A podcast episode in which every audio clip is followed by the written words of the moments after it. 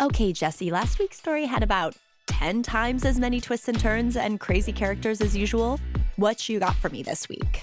Two loved up teenagers marry after a surprise pregnancy, but the honeymoon is short lived. After the two divorce and each remarry, a bitter custody battle turns fatal. I'm Andie Cassette. And I'm Jessie Pray, and this is Love Murder.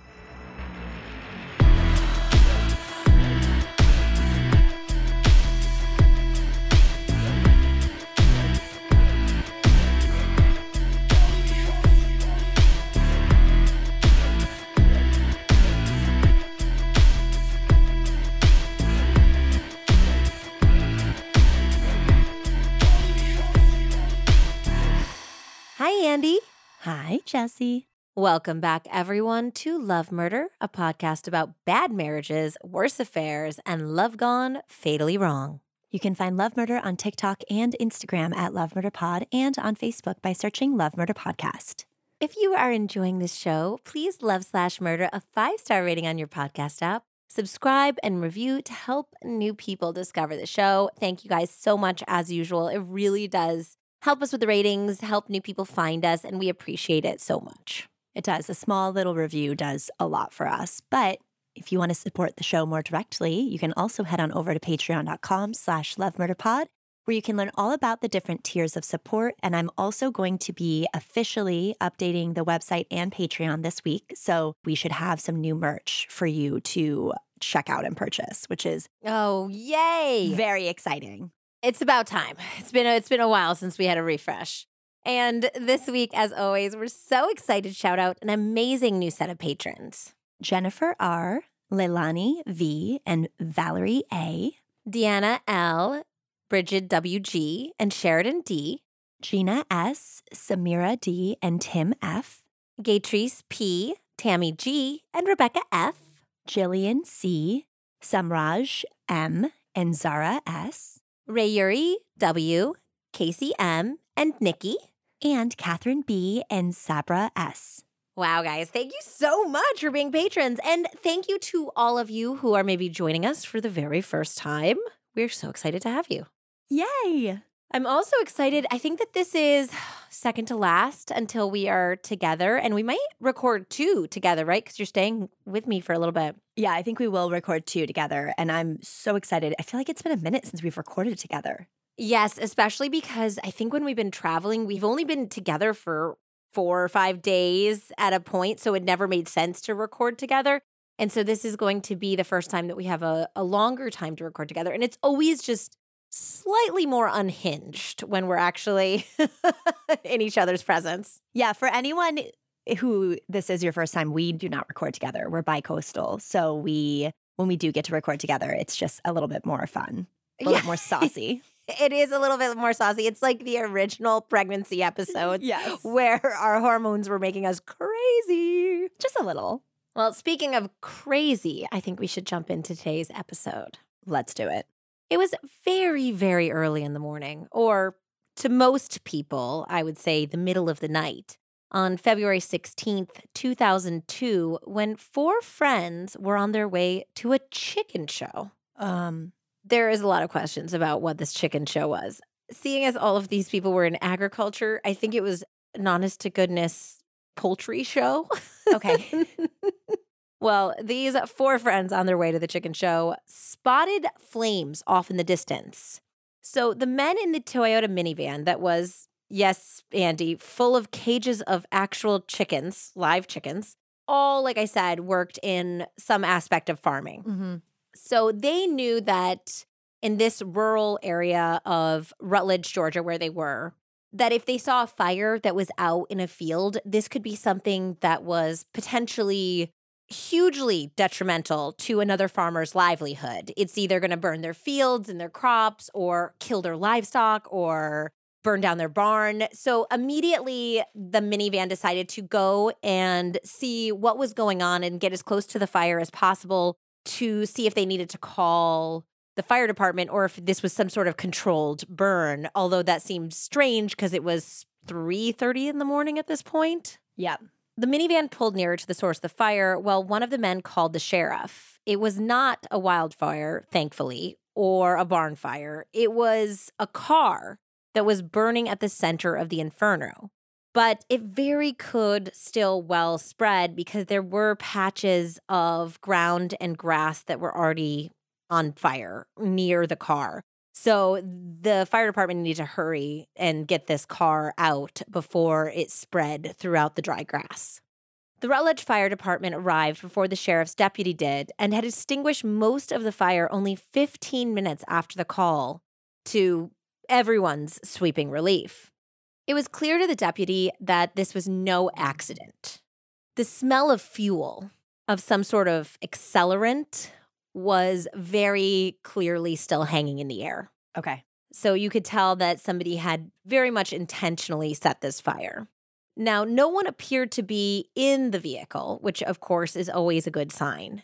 The deputy at this point thought that it was most likely that somebody was torching a stolen car or perhaps engaging in insurance fraud, where they're going to burn their own vehicle to collect the money. It would not be unheard of. Hell, it could have even just been some kids screwing around. You never know.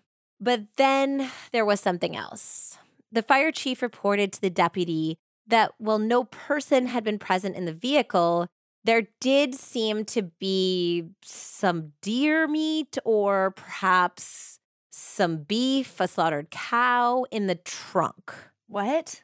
Yes. So this seems very odd because that's n- not always how you transport that type of meat. So they didn't know if somebody was out hunting, maybe, and had a deer in the trunk. It was then that the deputy realized that it wasn't just the heat and the smoke assaulting his senses, and not just the tang of the accelerant in the air, but something else, something that he was smelling that was more distinct, more gamey, a smell that people should not have to ever experience in their lifetimes. It was the odor of burning human flesh. Yeah, that was what I figured. I a beef in the trunk is alarming. It's a little alarming. Yeah. And then why would you light it on fire if you were actually hunting for either game or for meat? Yeah, seems like you'd take that out of the trunk first. I honestly think it's because if you're not somebody who works in law enforcement or a homicide division of law enforcement, I don't think our brains want to go there. No, I agree. I think that it's like a defense mechanism for our brains. Yeah. And so the fire chief recognized it as flesh and his brain could only go so far as a hunter. Like what what would make sense that's not diabolical? And unfortunately, the sheriff's deputy had experience with homicides and knew that that was not the case. So he went for a closer look and his hunch was confirmed.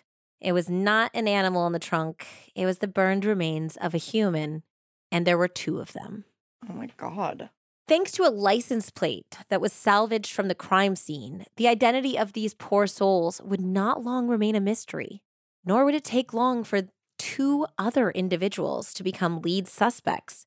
What would later be so shocking would be the depths the killer would go to for control and revenge, and a stunning truth that would only come out far after the murders. This is a story that starts out like a pop song or the beginning of a Nicholas Sparks novel. Something where there's summer break, two teenagers from different backgrounds being drawn to each other, young love turning into a young marriage. But when that marriage sours and both parties remarry, things go horribly wrong. This is not, unfortunately, in the realm of modern day conscious uncoupling and modern families with two ex partners who are all sitting around the Thanksgiving dinner table together. That is, is not that type of situation. This is the type of situation when divorces go real bad. Yep. So I feel like between this subject matter and next week's, which will be our pre Thanksgiving episode, this is a lot about all the ways family can get really dark. My main source today is the book Death Trap by M. William Phelps. I also Ooh. watched. Yes, we're back with M. William Phelps. I actually, he's so prolific. We got quite a few of them up in the arsenal that we will be trotting out over the next year or so. I also watched an episode of I'd Kill for You called Bloody Custody. And I think I do have some additional sources, articles, everything, and that will all be in the show notes if you want to check that out. I would say that there's one major trigger warning for today, and that's extreme domestic violence. Ugh. Yeah, unfortunately. Whenever you say that, I always think of the candle episode. The voodoo candle episode? The episode where there were like candles lit, but he like, I think it was a Thanksgiving episode. Oh, it was. It was like really bad for scented candles. Yes, that was the Kelsey Berreth Ugh, episode. It was horrible. I always think of that whenever you say extreme domestic violence. That's like the first thing that pops in my mind. This is similar in some ways. There's a backstory situation that's really quite scary. And then there's, of course, the current situation we will be talking about, which is kind of flipped, to be honest. We don't talk about male victims very often, but we will be talking about both male and female victims today of domestic violence. So let's rewind and go back to 13 years before this horrible discovery in 1989, when two teenagers between their junior and senior years in high school were embarking upon a summer affair. Jessica Callis was a bit of a misfit. She was attractive and bright, but she was also somewhat of a troublemaker, for lack of a better word. A friend of hers would say that she did not belong to any one group. They called themselves goths or outsiders. Based on the photos, I don't think it's traditionally what you would think about with a goth with like the heavy makeup. It's more like, let's say, in the Breakfast Club, kind of like they just seemed like a little offbeat more than goth, I would say. But for the suburb of Birmingham, Alabama, maybe Jessica did stick out in that way, that it seemed like it was she was a more of an extreme outsider than she really truly was. She liked to mock the popular kids, which is why it was so interesting that in the summer of 1989, she ended up falling for Alan Bates, who we'll be talking about today, who was one of the most popular kids at Shades Valley High, and everyone just adored this guy. So funny. Yeah. One of her friends is talking about in the book how she seemed to mock and denigrate anyone who was traditionally popular, preppy. And Alan was just the most stereotypical, other than he wasn't really a big jock per se. But other than that, I mean, he was just the shining golden boy. He was passionate and intelligent. And I think that that's where their similarities really lay. But he was very different. He had a very warm and loving family. His parents had been married for decades. He had an older and a younger brother, so he was the middle of three boys. He was very popular, like I said, but he was also responsible. He was voted class president for three years running in ninth, 10th, and 11th grade. Whoa. Yes, he was a devoted member of his church and he played drums in a gospel quartet. Oh. it's a little bit, that was like his bad boyness, playing the drums. He's the drummer. Little drummer boy. Yeah. Well, Jessica had once been a promising student, but her studies had slipped when she started taking an interest in boys and I think other various methods of escape. So she experimented with drugs and alcohol, and her early life had been very far from Alan's picket fence existence. Jessica's father, George, had been an abusive alcoholic who had very deeply harmed her mother, Diane, and Jessica and her siblings, well, blackout. I'm not entirely sure that the abuse was limited to just physical, but it seemed like it was more of that milieu that he would get drunk and angry and he had a very very short temper and was prone to extremely violent outbursts.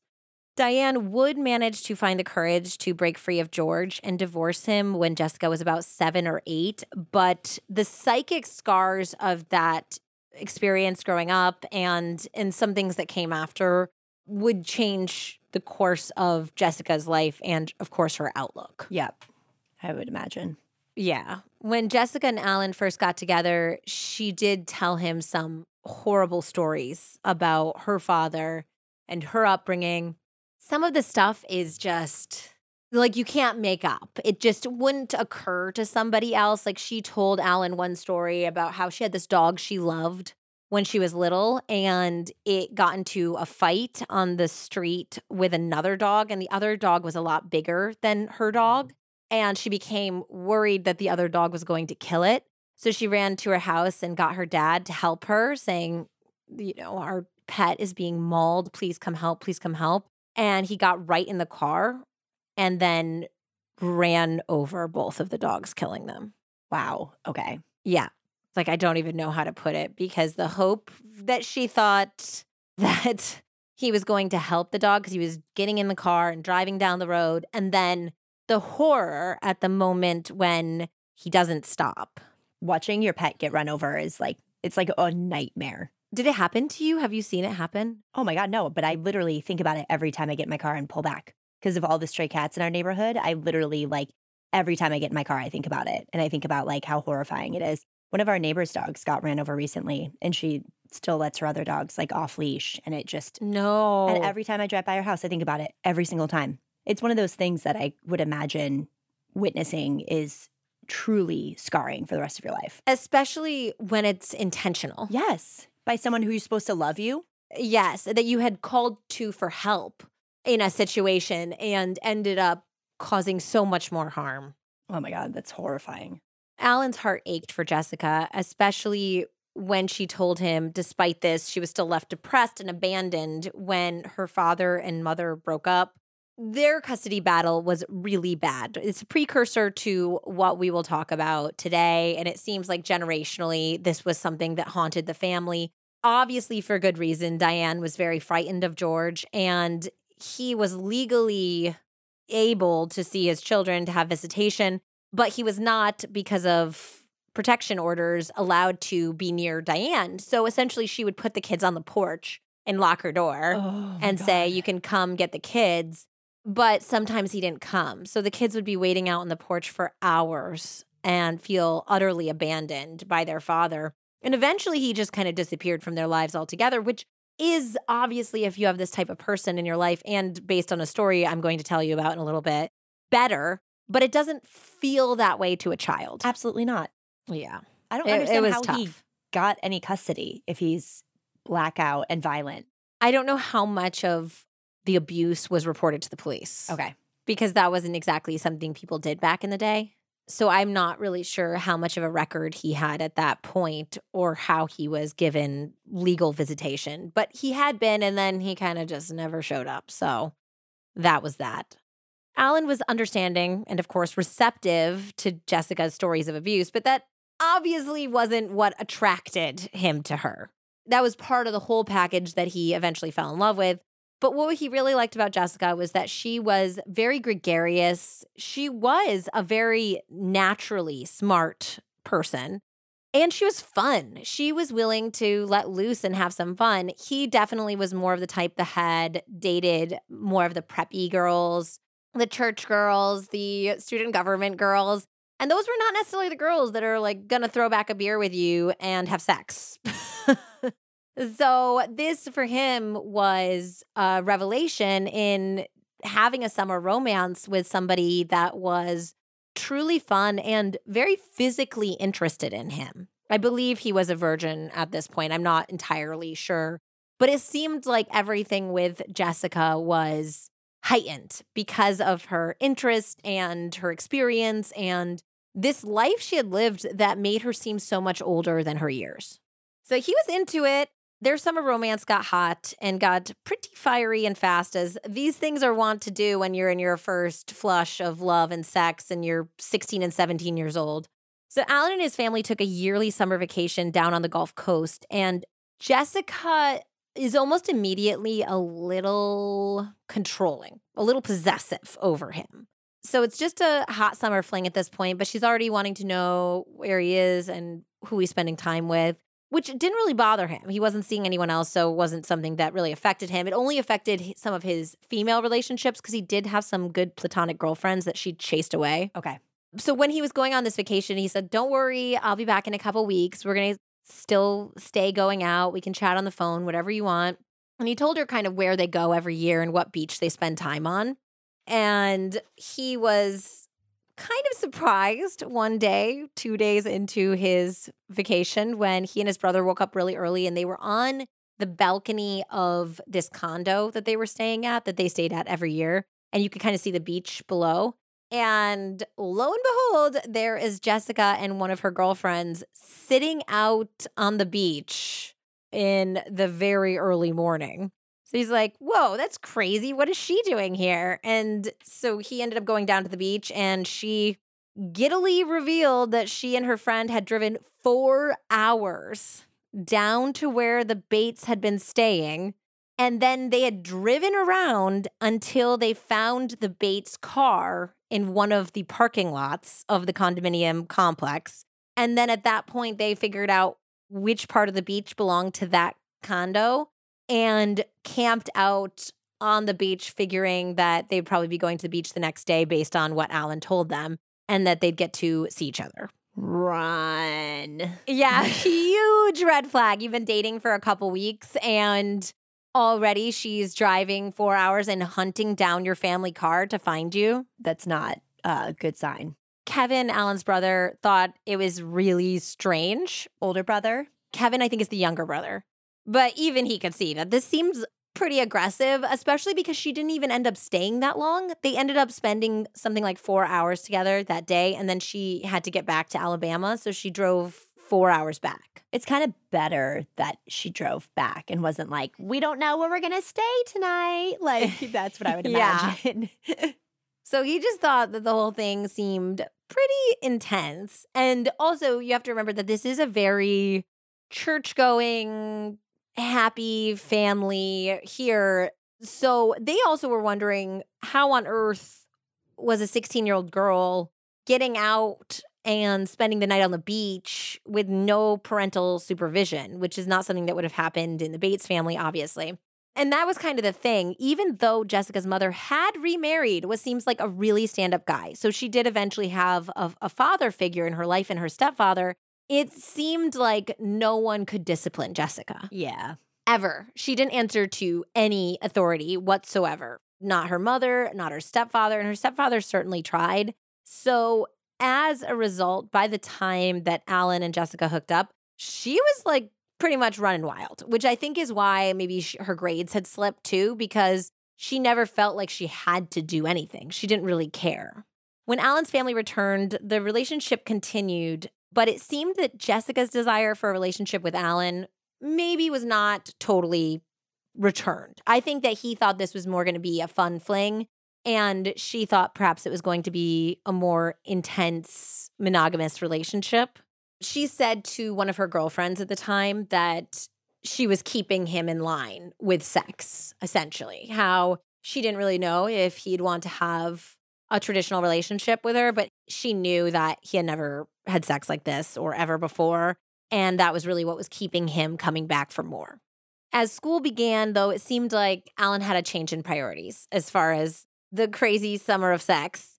He was planning on running again for class president, and he was really passionate about behind the scenes stagecraft, the theater. Being a technical director or a stage manager on Broadway was his goal in life, which is really interesting. It's so funny that that's very cool. Yeah, that's where, and it wasn't like a lot of people drawn to theater are drawn to the stage or acting. He was really obsessed with the production, with making all the moving parts work, not being the one getting all the accolades, but the ones that's like setting up the world. And he was focused at this point on getting a scholarship to college so he could follow this passion. I guess he had like a really cute back and forth with his mom about how he told her he was definitely going to win a Tony Award someday. And he promised her that when he did, he'd buy her a Jaguar. So she was like, every time he talked about it, she'd be like, I can't wait to get my Jaguar. So you better get working. Very cute. Yeah. So it definitely seemed like what had happened between Jessica and Alan was really just a summer romance, kind of like Danny and Sandy, like two people from different worlds. They had a hot summer and it just wasn't meant to be until Jessica had some news that she had to give Alan. She was pregnant. Of course she was. They'd only been dating for about six weeks, too. Oh my God. That means that she got pregnant like the first time they had sex. Uh huh. I mean, although you have to say, time's up at bat when you're a teenager, though, is a lot different when you're in your 30s and trying to conceive. You're like, okay, we have to have sex like at least twice this month. Kids are like doing it 10 times a day in the back of their parents' car. A lot more sperm happening. Yeah, just all all over the place, just flying around. just flying out of every into every orifice. Just it's just a sperm buffet when you're in your teenage oh years. Oh my god. well, Alan knew immediately that he was going to marry Jessica and do the right thing. Again, he was raised in a pretty religious household, and abortion was absolutely not an option in his mind. And allegedly at this point, I don't know if he knew this or not, this just came up later in the book that I read. Jessica had allegedly already had an abortion, if not multiple abortions at this point in her life, because a friend remembers saying to her, Well, what is different about this situation? And it was mostly that she was going to get to stay in a really nice private hospital that Alan's grandfather was going to pay for if they were married, and that she knew the Bateses were a lovely family. And Alan was a really stand up guy who treated her with respect. And she could tell based on just his character and also who his influences were that he was going to be a good dad. Yeah, which is going to be huge for her. Exactly. This seemed like it was the opportunity to recreate the life that she never had in this unconditional love from a paternal figure was a gift that she could give to her children. I have to say, the Bateses took this news in stride. They did not cast any aspersions over her. They did not ever make her feel bad about the situation or getting pregnant. Obviously, it takes two to tango, which is nice for a family to know that. Yeah, it seems like they're just really good people. They're just really good people. I mean, they completely welcomed her into the family, and she even moved in with them. So they got engaged, obviously. Jessica moved in with them prior to the marriage. And they did notice that she was pretty obsessive about Alan and that she was prone to dramatic outbursts. But the whole family just chalked this up to immaturity. I mean, she's 17 years old. And like pregnancy hormones, too. Pregnancy hormones. This is obviously you're a teenager thrown into a very hormonal and adult situation after all.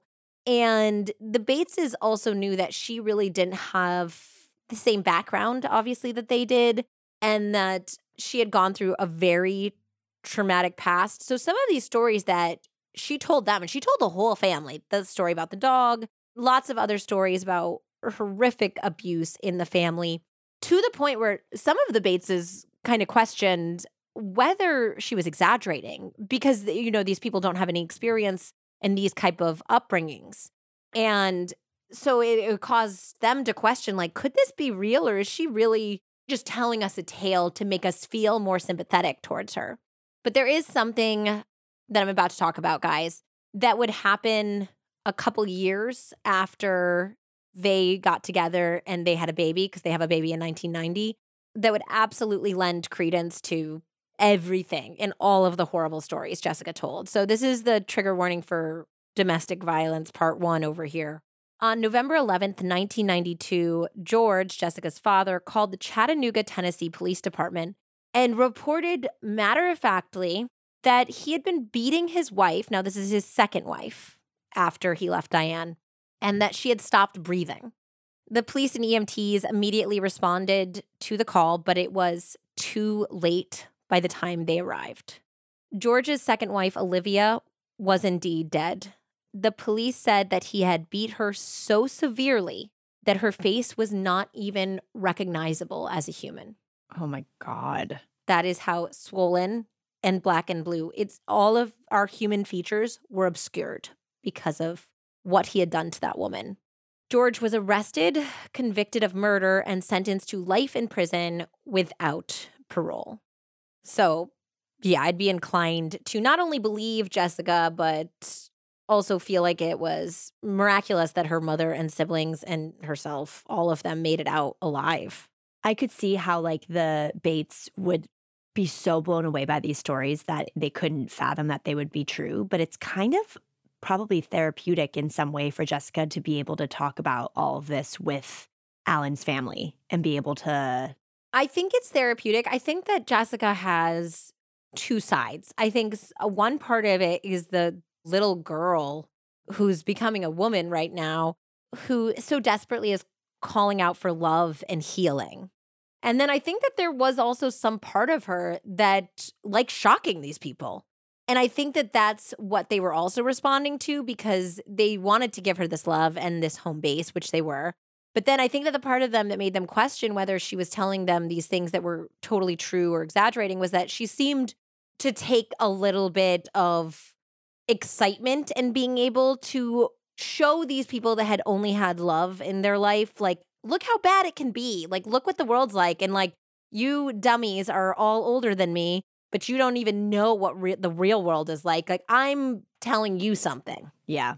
So I think that there was something there too, where she took some pleasure in shocking them or just revealing to them this horrible truth of the world that I honestly I think people listen to true crime either because they've been through something and they want to hear stories of healing or finding other people that have gone through something similar or they haven't. And there is some part of us that wants to know what else is out there that we feel prepared to face it or we don't feel completely naive to the possibility of evil in our world. So I think that there was like a side of that as well. But in any case, they absolutely welcomed Jessica and they ended up getting married on January 26, 1990, and they had their first baby girl on March 20th of that year. Now, there will ultimately be two children involved in this story. And it seems like to me that the now adult children do not want to be involved in the story, as far as I have seen it, as far as a lot of people get involved in the telling of these cases in the media. And since I haven't seen them get involved in the telling of these cases in media, I'm just not going to say their names. I think that's right. Great. So, Alan was committed to being a good father and husband, but he also refused to give up his dreams. And he told his parents that very much. When he found out that Jessica was pregnant, he actually stewed on it for a couple weeks and then wrote them a long letter saying that he wanted to get married to Jessica. He was going to do the right thing. But with their help, he'd also like to continue trying to drive forth, getting an education, and he would work during the time he was in school and he was going to do everything to stay on the same track as best he could while also being a husband and father. Seems like he has such a good head on his shoulders. Absolutely. And I think that has a lot to do with the people that raised him, obviously. So his parents did offer their financial support. He also got a scholarship to a nearby university called Montevallo. So this was only, I think, 25, 30 miles away from where he lived. So it wasn't so far away that he couldn't have some family help. And he did get the tuition based scholarship. So his family actually purchased a fixer upper home in the town where he was going to college so that he and Jessica could fix it up together and really make themselves a house and a home while he was also going to school and working several odd jobs. Wow. Yeah, he was doing stuff like landscaping and construction and essentially the best paying gigs that he could get while also being a father and a student. And he was doing a, still a full slate of classes at this time. Now, there's two perspectives about this. To Alan's family, it seemed like he's working himself to the bone for Jessica to help further their family and their situation. And Jessica was not appreciative. I think I can also understand, and this is what people close to Jessica said, was that even though she was rationally aware that he is out of the home all the time because he's in school or working, she's alone at home. She didn't graduate high school, she had dropped out to have the baby. So she doesn't even have her GED. And she is alone almost all of the time with the baby. And I think that maybe this wasn't her fantasy of how this life was going to work. They tried very briefly to move in with her mom and they didn't get along. And it was clear that the couple needed to be on their own. But at the same time, now she's getting resentful of him for all the time he's out of the home. Of course. Yeah. So this was where the beginning of the trouble began for the couple. She did not like that he had this whole other life, especially when he started also participating in theatrical productions, which was something he had to do for his degree. But there were times that you would traditionally think that your spouse would be home, like when they have shows at night, that he wasn't going to be home because he was the technical director of a student show. And she began to think that he was being unfaithful to her. And this is just, I think she's hormonal, she's young. This is where her brain is going. It's not rational. It was not based in fact. He was not, in fact, having any sort of extramarital affairs. But she started showing up on campus at random times when he's in class, when he was in a stage production and causing huge scenes with the baby.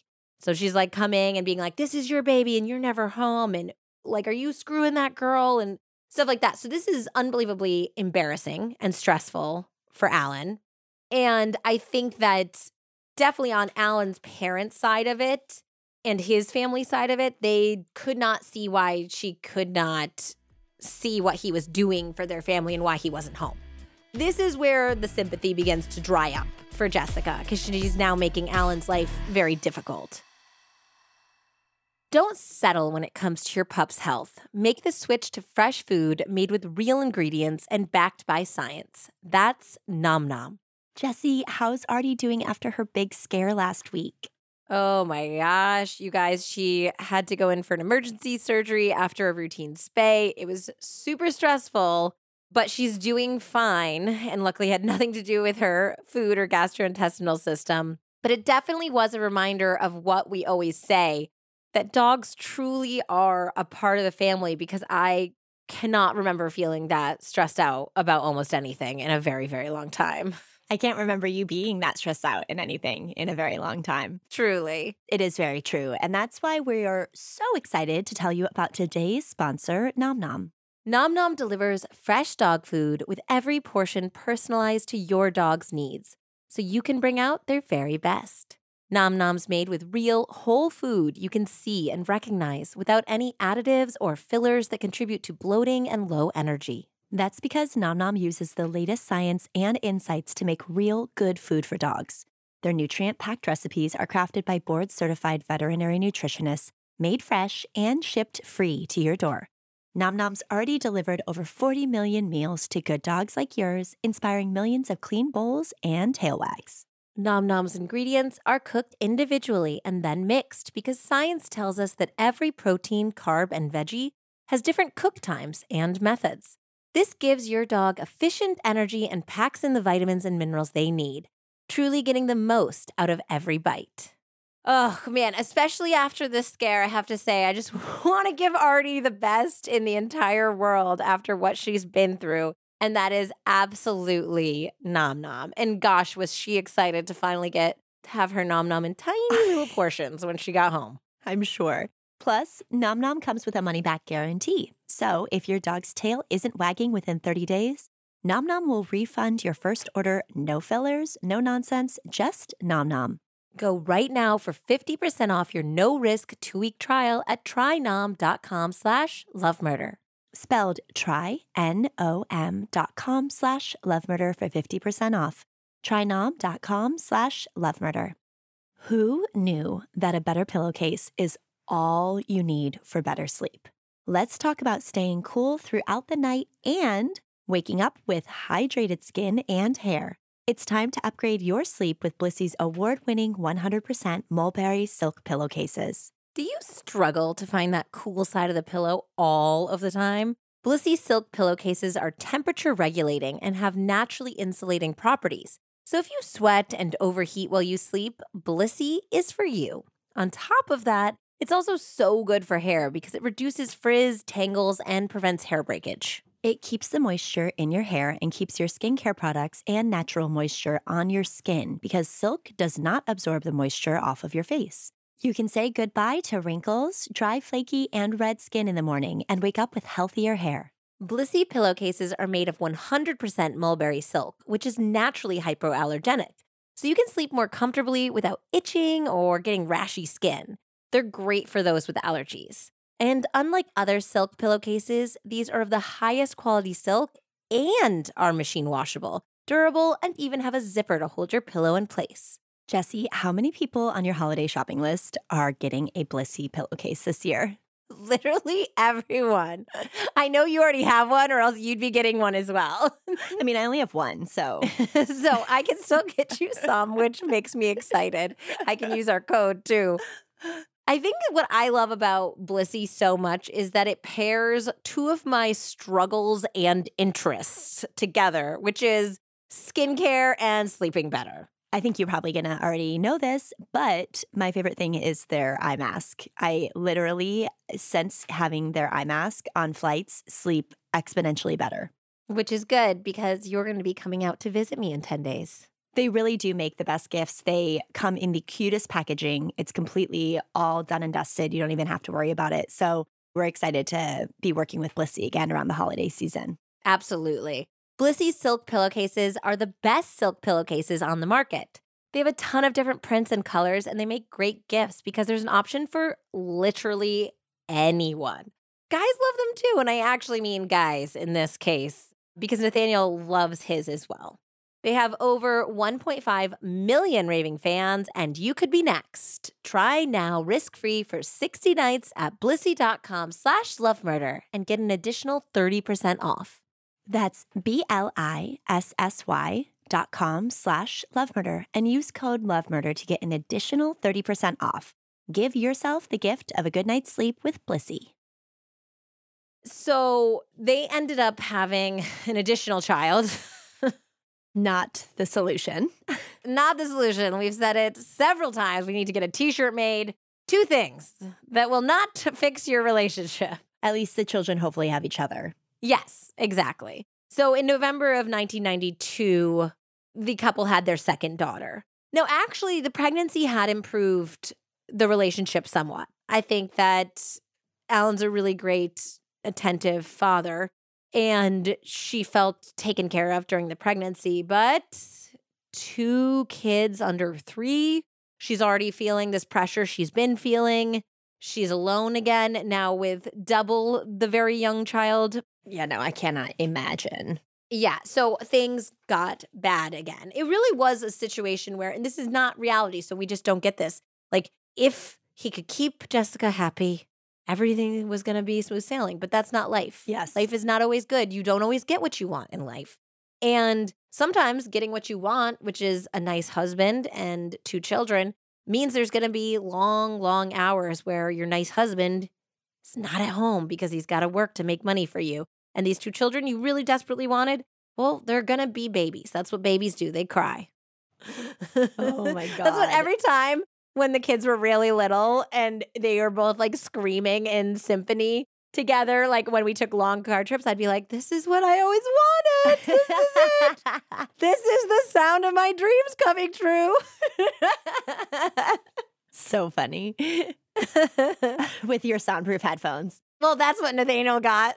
After a while, when I'm like cry laughing, like he's like getting a little concerned about me, he's like, "We'll just put those noise canceling headphones on your face, and you can go to a different place." and I'm like, "I love it." He's like, "Oh no, that's the look I don't like." Oh my God. Yeah. So things are now not great again. And Alan's like, I'll do anything. Look, this is totally unfair. You were right about one thing. It is unfair that I don't have to give up my dreams for us to have a family. And you do. That's right. It's not fair. So why don't you go back to school? So she got her GED and she started taking classes, or one class rather. She took a history class at his school as well. Well, I was going to say, what is her dream? What, what did she want to do? I think honestly, her dream at that point was getting out of the house without children. yeah, I mean, but that's like real too.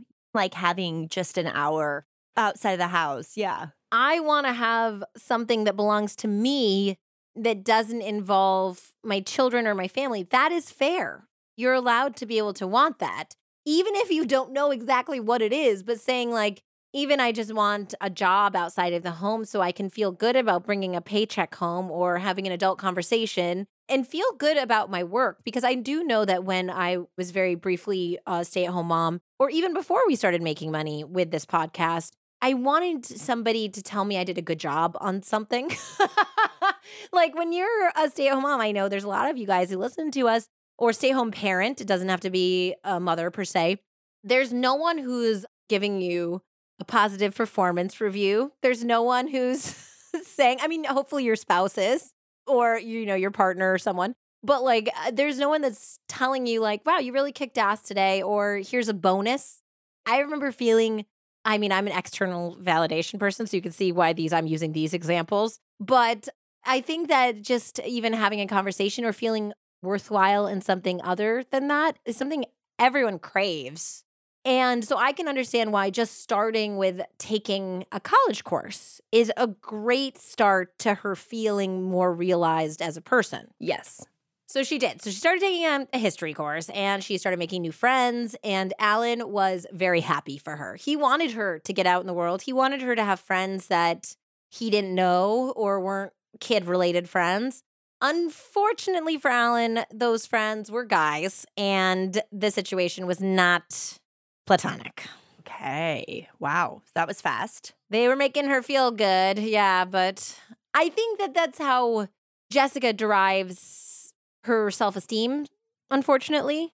It's like I'm talking about all these like things like wanting a, a positive performance review. I don't think that was exactly what kind of serotonin hit she was looking for. So she had told him that she was going to Washington, D.C. on a school trip for research for her history class. And he soon found out that it was not a research trip. She was going to Washington, D.C. to stay in a hotel with a lover.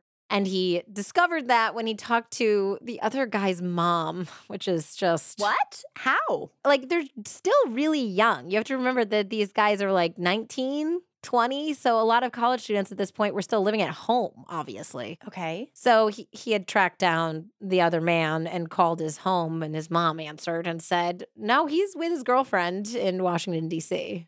He's like, Well, that girlfriend is my wife. And mother of my children. yes. So he had called her at the hotel she was staying at, and she got extremely defensive and very violent when confronted. Yeah. How do you walk back from that? You don't. And I think that some people, when confronted, they blow up. And it does seem like we don't know too much of the situation, but based on things that will happen in the future and how she responds to this situation, and also how Alan responded to this situation, seems like there was a history of domestic abuse within this relationship already, but with Jessica attacking Alan. Immediately, he knew that she was coming home and that there was going to be a huge confrontation. So he actually called his brother to come pick up his very small children and take them to his parents' house for the foreseeable future.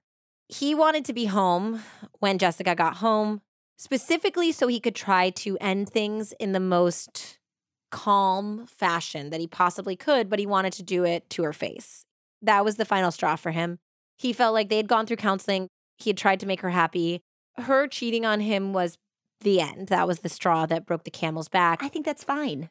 And that's totally fine. I think it's fair to say that they made a good run at it. And it's okay to say infidelity is my deal breaker. That is totally okay. I think a lot of times people now try to work through it, which I also have so much respect for. I really do. But it's also okay to say infidelity is my deal breaker and make sure people know that up front.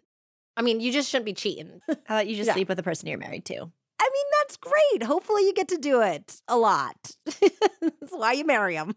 The all access pass. It's like when you go to a theme park and you get the fast pass to ride all the rides. That's marriage and sex. And maybe you get a hall pass, maybe, but it should be discussed. Yeah, if you want to visit another park, you should go. You got to talk to a person. Costs extra. yeah, it does definitely. It's called a lot of communication and therapy ahead of time. so that's all fun and games we were just talking about. However, this is not because when she comes home, at first he thinks this is going to be a productive conversation because she seems kind of calm and she seems kind of contrite. And he tells her the kids are at his parents and she's kind of like, okay, well, let's talk about how we can work this out. And when he makes it very clear to her that we're not going to work this out. This is it. I wanted to end it officially with you here and I'll I will work out a very generous custody division. You can keep the kids and I just want visitation and we'll work out a situation, but I'm done with the relationship. She then got up, walked over to the kitchen where she took out a giant chef's knife. Oh my God. Yeah, and everything had been totally quiet and calm until this point. And he knew he was in danger at that point and he ran to the door and managed to get out and slammed the door as she chased him with this giant chef's knife. that as he slammed the door, it went into the door, the knife, and stuck there. Well, there goes custody. Well, he was afraid of her. He didn't think she was going to be violent with their children. He thought that her anger was limited to him. And also, based on what everyone else had experienced of Jessica, it seemed that all of her anger and frustration were definitely directed at Alan and not at her children. So, this was not necessarily a custody deal breaker for him. In fact, he was afraid of making her more angry. And one of the things that she had always said was, You'll take my kids over my dead body. They are my reason for living. If anyone tried to take my children away from me, I would murder them. Yeah. And he's genuinely afraid of her. So he doesn't believe she's a danger to the kids, but he does believe she could be a danger to him. So he's like, Look, I don't want this to be ugly. So you can have physical custody of the girls. He also knew that, I mean, to be totally honest, he wants to finish school. He wants to, a lot of early jobs for the job he's trying to do is traveling with like a theater troupe. So he's very well aware that he maybe can't even be the stability that they need for their children and also pursue this dream. So I think that it's him looking out for the best in this situation, but also looking out for the best for his career also. And he really truly did not think that she was a danger to their children. So he says, You can have primary physical custody. I want visitation. You can even keep the house. But Jessica was not satisfied with that. She even used in, in court documents saying that he was like leaving her with this house that was falling down and he wasn't fixing it up and he wasn't giving her enough money to pay for all the repairs needed or the, the heating bill.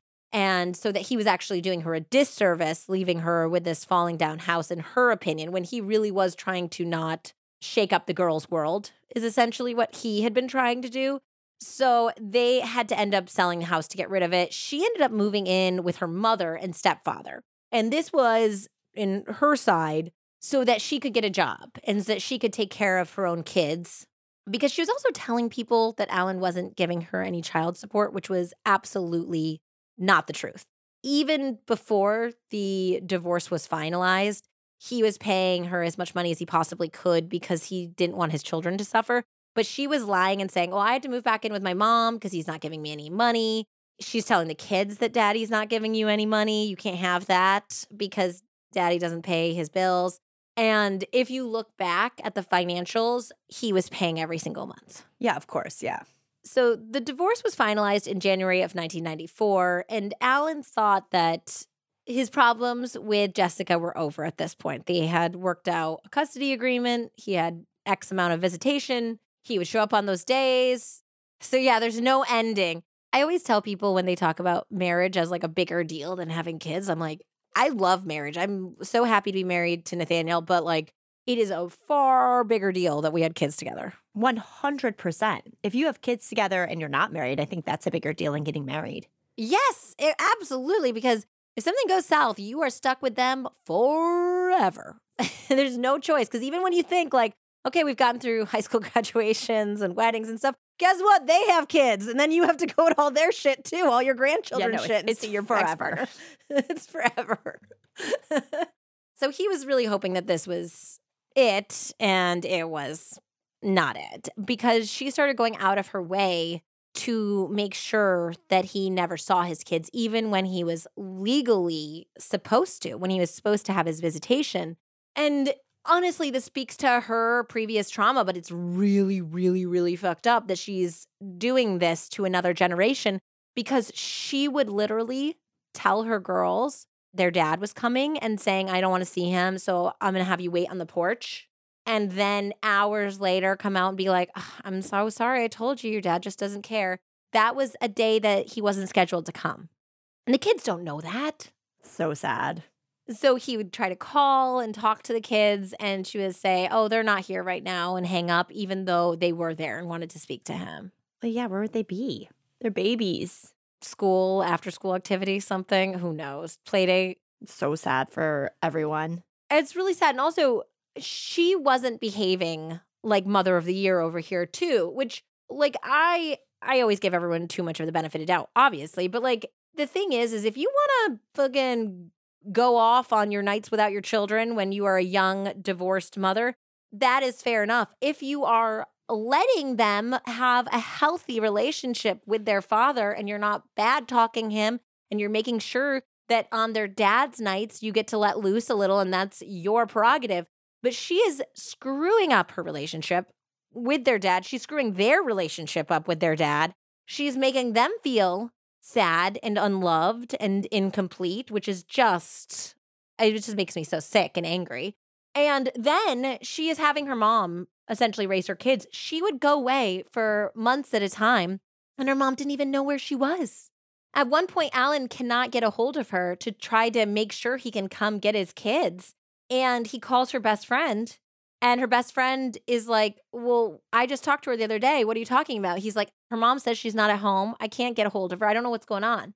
And so then the best friend called the mom, and the mom's like, I didn't want to say anything because this is my daughter and I don't want to make her look bad, but she's been gone for two months and I don't know where she is. I can't get a hold of her. So I'm just doing all the mom stuff myself. And is she not letting Alan take them? I don't know if the mother was letting Alan take them or he's like trying to see them and she's saying, Well, talk to Jessica. I don't know what your arrangement is because I'm not legally involved in this. Because Jessica was also telling, I'm sure, telling her mom, like, don't let Alan see the kids.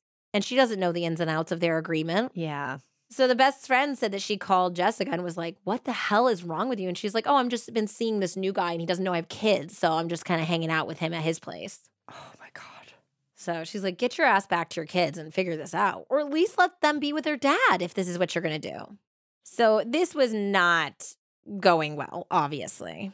And Alan was getting really frustrated. He started documenting every payment because she's telling people he's not paying.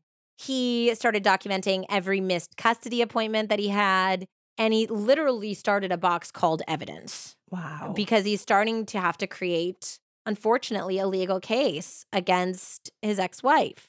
During this all, he's still working towards a brighter future. He did obtain his degree and he got his first real job in theater when he became a stage manager for the historic Alabama Theater in downtown Birmingham. wow. Yes. So it's a big deal. And it was there in 1995 that he met the great love of his life, Terra Clue. So Terra's the polar opposite of Jessica. She's accomplished, she's very calm, she's very self-reliant, she is kind. Even her parents said that she was the type of person who was never really overly expressive when it came to who she was dating. She was kind of kept all of her cards close to the vest. She told them about every other aspect of their life. She was an only child, so she was very close to her parents, who did eventually divorce because they also got married really young. I think that they had Terra when her mom was 19 and her dad was 23. So they had been young love the same way that her now boyfriend was. So she kind of understood where Alan was coming from with that relationship because it had been like her parents, who both actually were more of that conscious uncoupling, like let's work together type of co parenting relationship. So the only thing that's really alien to Terra about Alan's situation is how contentious it is. Yeah. But yeah, Terra was just very even. You know, when you have a friend who always dates like the crazies and then they end up with somebody who's just smooth sailing and you're like, ah. Oh, thank God. Like, it's just like, oh gosh, it's like the bomb on like your friend's soul, but also like the whole group. Yeah. Everyone is benefiting from this new situation. I think that that's how the Bateses felt and people who are close to Alan felt about Terra. She was so smart. By the time she met Alan, she had achieved a degree in art history. She had also minored in mathematics and she had studied abroad in London. Awesome. She was 25 years old, and at that point, she'd already spent four years as an architectural historian for the Historic American Building Survey. She was already in it. She was 25 when she became the project historian for the Alabama Theater, which, of course, is where she met handsome and even keeled Alan Bates. So, Terra had actually been sent to the theater by the Department of the Interior. So, this is like what department she's working with. So, she's working with the government.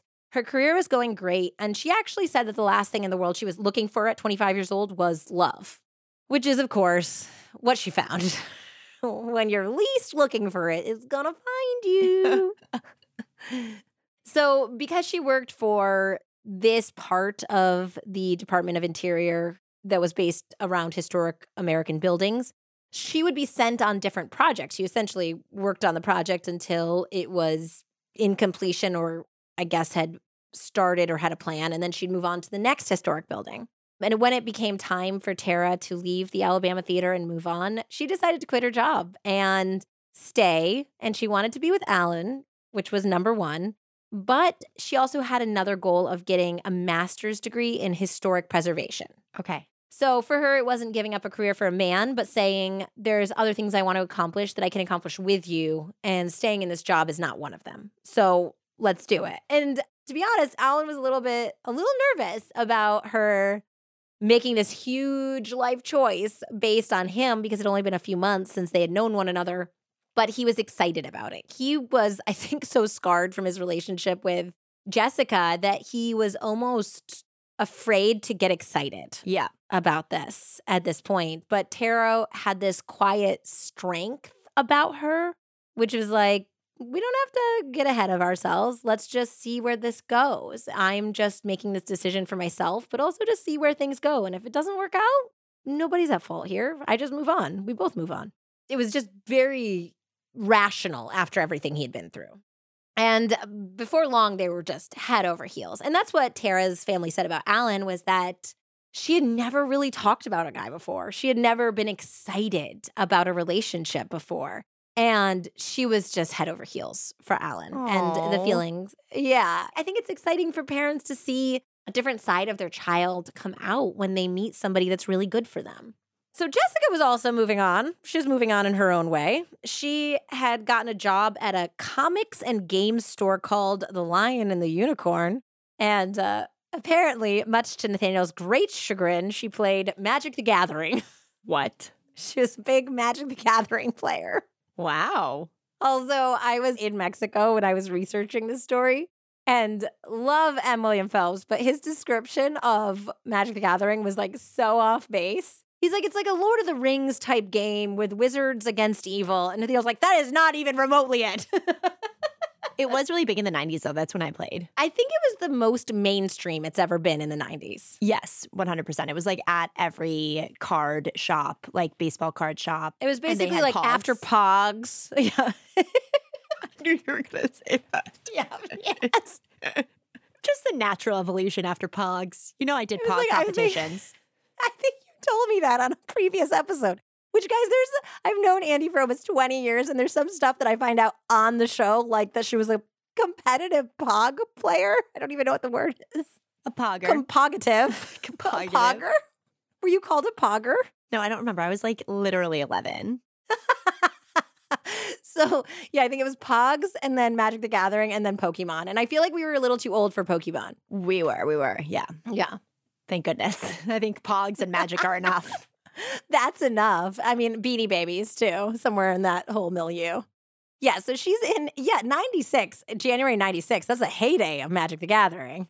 So she began dating a coworker at this game store and very quickly moved in with him. Now, one of her friends, and I really feel like, honestly, Jessica only has frenemies because none of the things her friends said were very nice in this book. Well, they were probably like, if they were her friends, they were probably trying to help her be a better person. And when you just keep fucking up over and over and over again, at a certain point, it's like, Yeah, there gets to be frustration and resentment even in the friendship. Yeah. But yeah, they said that she had found out that this guy was maybe going to inherit some money or get some money from his mom or something. So that sparked her interest in him, this coworker guy, the magic guy. The magic guy, the guy who works at the magic store, which is what everybody knows you go to if you need a sugar daddy. is the man who works at the comic book store. The grown man. Just imagining the comic book guy from Simpsons right now. Yes, exactly. So the two had been living together for six weeks before she admitted that she did, in fact, have two small children who were living at her mother's house. Now, later on, she says that she didn't tell him because she heard that he didn't like kids, not because she was hiding them. She just heard that, like, oh, don't date that guy because he doesn't like kids. And so she said, I just never brought it up. How do you like not bring that up? I don't know. I talk about my kids all the time to people who wish I wouldn't. I guess you're also not hitting up the comic store guy for money that his mom No, might, may I- or may not give him. I'm definitely never talking about my kids with people I'm trying to have sex or a relationship with, except for Nathaniel. And he loves it because it's they're his kids too, so he loves talking about them. so he had a very different story. He straight up talked to her and she straight denied having kids. She told him that she was divorced, but it had been quite a few years since they'd been divorced. They weren't in each other's life anymore and did not have kids. So by the time she told him the truth, she was already pregnant. Oh my God, stop it. Well, the man later said, this all comes out in court later on, by the way, because they did have an abortion, I guess, that time, but five or six months later, she was pregnant again. And she did end up having that child. So she did have a third child with the comic book store guy who has wished to remain anonymous, which I totally understand, bro, why you would not want your name associated with the story.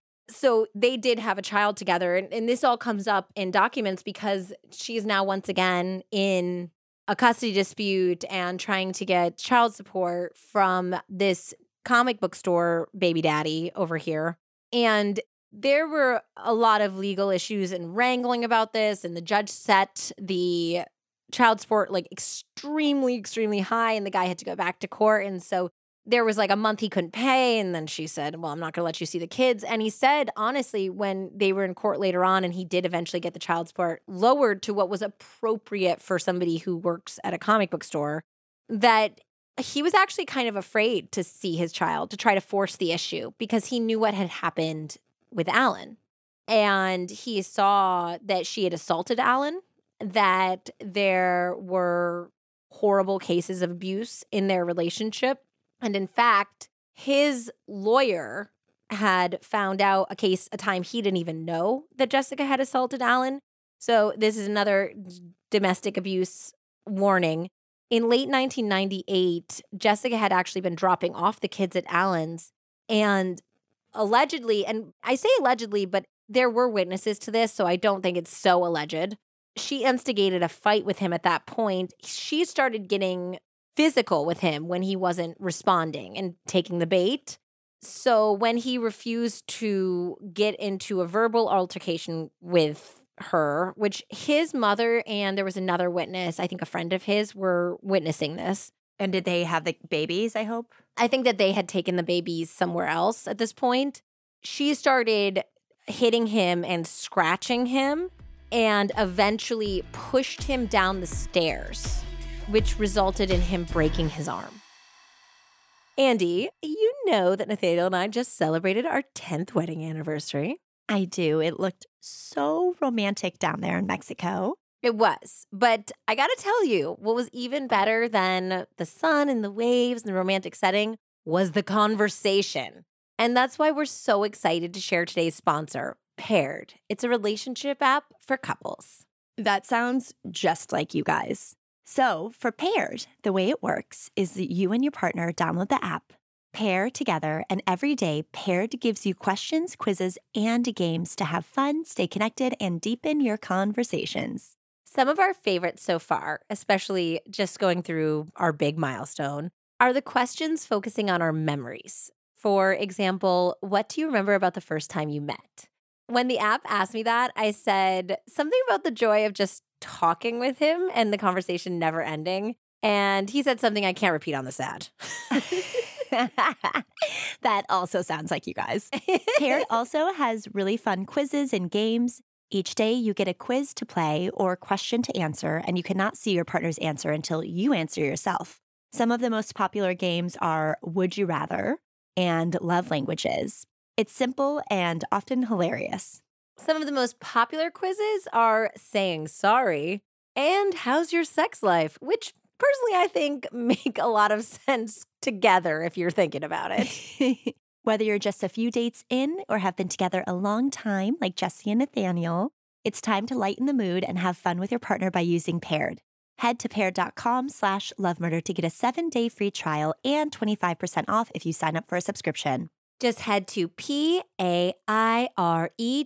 dot com slash love murder to sign up today. Connect with your partner every day using Paired. A happier relationship starts here, so you don't end up like any of the couples on our show. There is a lot to love about the holidays the food, the fun, the family, the friends, the listening to your kids ask about Santa every day. The fetching, aka our made up but now totally unmissable annual gathering for cutting down our perfect Christmas tree. Andie will be there. Uh, exactly. But one thing that isn't so great is the waste. Each year, Americans throw away 25% more trash from Thanksgiving to New Year's. But what if we told you there was a way to get all of your holiday shopping done without the guilty feeling over the waste that typically comes with it? Meet Blueland. Blueland is on a mission to eliminate single use plastic by reinventing cleaning essentials to be better for you and the planet. And this holiday season, Blueland is having its best sale of the year, so you can save and shop sustainably for your friends, family, and even yourself. The idea is simple. Grab one of the beautiful Forever bottles, fill it with warm water, drop in the tablet, and get cleaning. Refills start at $2.25, and you don't have to buy a new plastic bottle every time you run out. You can even set up a subscription or buy in bulk so you never run out of the products you use the most. From cleaning sprays to hand soap to toilet cleaner and laundry tablets, all Blueland products are made with ingredients that you can feel good about. I did one of my Andie Vortex searches while I was pregnant for sustainable and environmentally safe cleaning products, laundry detergent, dishwashing soap, everything. And I wanted it to be something that I could reuse the bottles. And I absolutely fell in love with Blueland's Forever bottles. They're glass and they are so durable and they're beautiful and they're easy to keep clean. And all of the little refill tablets come in these recyclable brown craft paper that makes it easy to recycle. It's just the entire branding and the scents and the smells that are available in each of the products are perfect and I fell in love with it. So I've been using Blueland in our house for I guess almost 4 years now because I bought the first batch when I was pregnant. So crazy it's been that long. Yeah, I I love it. Their branding's also great.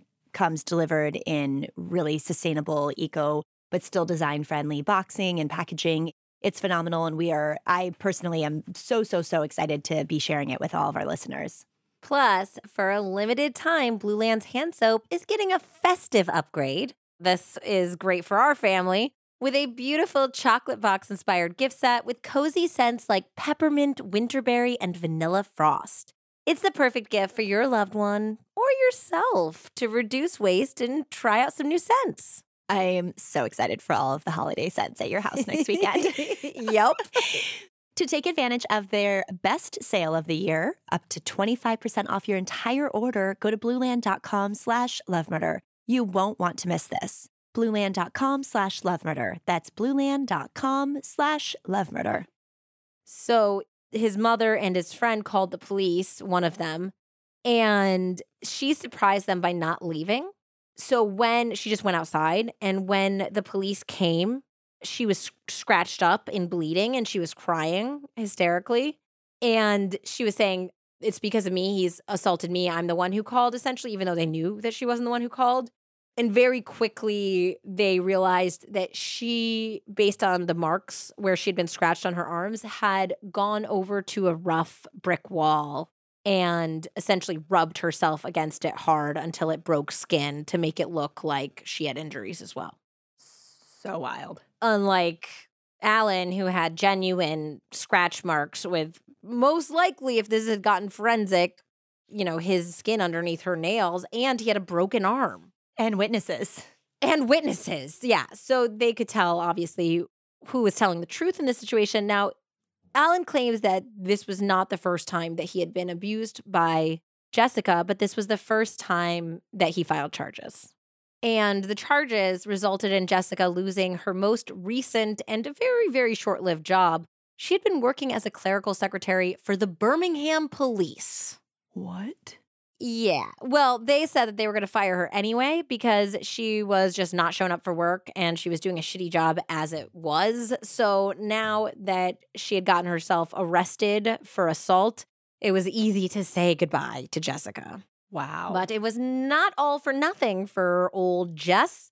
While she'd been working there, she had met her next boyfriend, a police officer named Jeff Kelly McCord. no. Yep. No.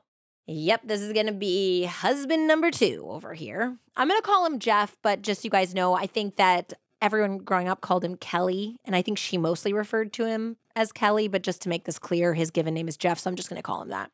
Jeff seemed like a pretty much average guy in every way, from all the descriptions in M. William Phelps's book. And even later on, I was on Bonnie's blog of crime, and somebody pitched in saying they knew him from high school. He was just a nice guy. He was just a really average, nice guy, average looks, average grades. They said he was average in sports. He wasn't very good at it, but he wasn't bad at it. It was a kind of guy who just faded into the background. I can't even think of a real description for what he looks like for you guys because he's just one of those guys with a forgettable face. He was just kind of average. And it did not seem like he had much experience with women before he was with Jessica. Which was perfect for her. Perfect. And it's really funny too, because some people even suggested that he was a virgin when he met her. And he, like, in later on in comments, was like, I was not. Oh my God. He was like, I was definitely not a virgin. Well, when we talk about this whole story, I'm like, dude, I don't think that's the thing that you should be like really focusing on based on where this story is going. I don't think you should be worried about that because there's nothing wrong with being a virgin or being asexual or just not having sex. Nobody, everybody doesn't need to be having sex 24 7 despite what popular media tells us. so funny. despite the rest of the people in this episode and previous episodes and every episode we talk about. so it seemed like she very quickly got him under her spell. It was the same thing. It was like the attention, the seeing him, the making him feel special and wanted, the sex. All of that is just such an aphrodisiac to somebody who has felt unseen. Average. Average, making him feel special. Yeah. It's a little special Sunday. yes, he was a quiet, like affable, every something guy, just a normal guy who then Jessica got her teeth in. And some people said too that maybe Jessica also wanted to get involved with him because she knew that he would wife her up pretty quick. And she was getting competitive with Alan. Okay. And with Terra. Yeah, Alan had been dating Terra for a while at this point, though he was trying to keep it as quiet as possible. But at this point, because they had been together for, I think, like two and a half years, maybe more, Terra had met the kids and she was very angry about any possibility that Alan could have a that nuclear family that she had so desired and lost with this new woman that was going to be in her opinion playing a mother to her children and she also just wanted to one up him. And she thought, also strategically for the court system, that it would look good if she was aligned in a healthy marriage or outwardly looking healthy marriage to a police officer. And indeed, Terra and Alan had really been doing extremely well. And after many years and careful consideration of all parties, they had gotten engaged and they wanted to be married. So they ended up planning a big wedding for June 1999, which they met over the summer four years earlier. So this is not like they're just rushing to the altar at this point. No, this seems very responsible and normal. Yes. And they wanted to get married at the Alabama Theater, Cute. which is super cute. And shockingly, Jessica hadn't made too much of a fuss about it. That they made these plans and that they said it's a non negotiable. We're not going to get married unless the kids can be there. And she said, Of course, absolutely, they will be there. And so they booked the theater, they sent out invitations, they got a caterer, and the week of the wedding, Jessica's off the grids with the kids. They can't reach her. Kids are gone. That's so scary. They were less concerned about the safety of the children and more frustrated because clearly to them, this was a ploy that Jessica was pulling to force them into a situation where either she ruined their marriage, yay for her, or they got married without the children. And then she could say, Well, daddy doesn't even love you. He didn't even invite you to his wedding. Yeah. He didn't even wait for you to get married. So messed up. It's really messed up. And so Alan and Terra made the very hard decision that they were not going to play that game and they postponed their wedding. Wow. That is so big of them. Just Alan said, There's no way I'm going to make my kids feel like they're not the most important part of my life. And I wouldn't get married and I wouldn't invite Terra into our family without them being there and being part of it. And Terra agreed, by the way, 100%. But the stress of all of this did almost cause them to break up altogether because Alan actually tried to break it off with Terra after this happened. Because, from his opinion, he had been with Jessica. He was the one who had children with her, and she was torturing both of them. And she had just ruined Terra's wedding day. And he was the one who, at the end of the day, could not get married without his children being present. And he thought that it just wasn't fair to Terra. She'd waited five years for this moment, and now they're not getting married. And he doesn't know when he wants to get married because she's like, Well, when do you want to reschedule it for? And he, for a few months, was pretty gun shy about it. And he was like, I just think that you deserve better because. Yeah, but she can make that decision. And that's what Terra said. And she was like, I would choose you and the children because she loved those girls over and over and over again. I'm a big girl and this is my decision. I mean, there was times I'm sure she was stressed talking to her parents or her girlfriends about this, but like at the end of the day, she chose Alan and those two girls. Well, Alan had a feeling that things were only going to get worse, which I think is why he was trying to push Terra away a little bit to save her. And they did start getting worse. Jessica started really refusing Alan even more access to his children. He would not see them at one point over the holidays. He missed his youngest child's birthday, Thanksgiving, and Christmas one year. He was getting really frustrated. She was eventually found in contempt of court because obviously these were, this was legal visitation. Yeah. And is the cop with her while she's doing this, or is she doing this all on her own? They were dating at this point, and I believe he was aware that she was doing this. So she was found in contempt of court because they were also there. His attorney is filing all these motions, being like every time. And they were frustrated because they felt like they really weren't getting anywhere. I mean, he has a box of evidence. yes. She was ordered to spend 10 days in jail, but she wasn't even present when the judge ruled that because she just would not come to court appearances. The judge said the sentence would be suspended. Like she wouldn't have to spend 10 days in jail if she started showing up to court appearances and complying with the custody agreement. Okay. So it's like you don't have to spend 10 days in jail. You just have to get your ass into court and make sure your children are produced at the times that your legal custody arrangement says you have to. And then you're not going to go to jail. So it's pretty easy. Just do what you're supposed to do.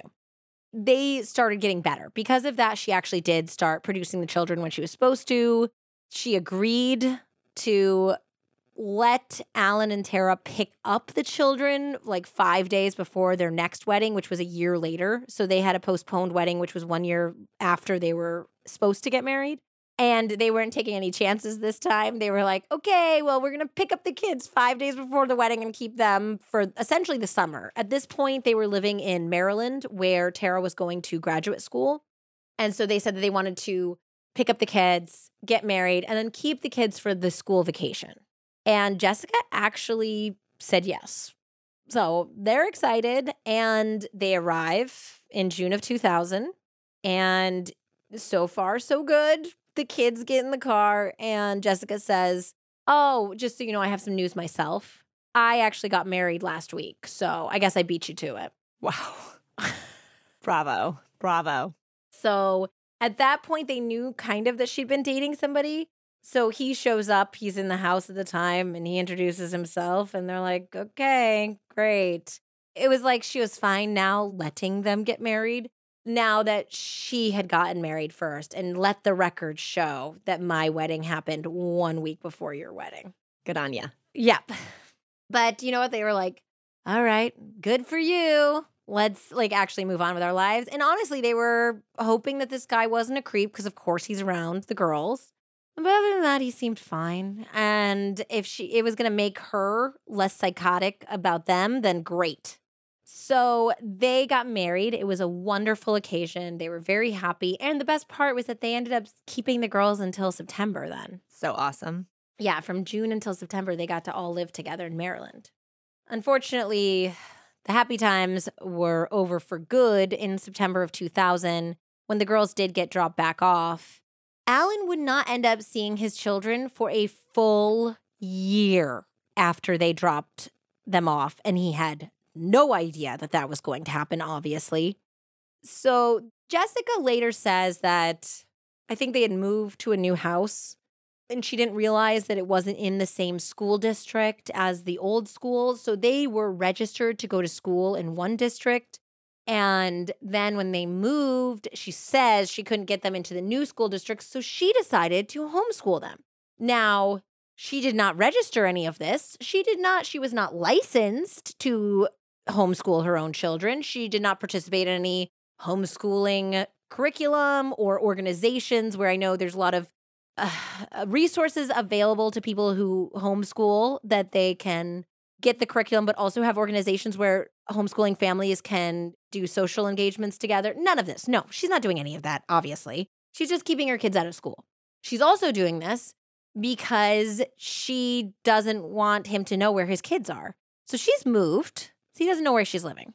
The kids aren't in school and they're not seemingly registered to go to school anywhere. So now he can't find them at school he is losing his mind and he can't find his children for nearly a year.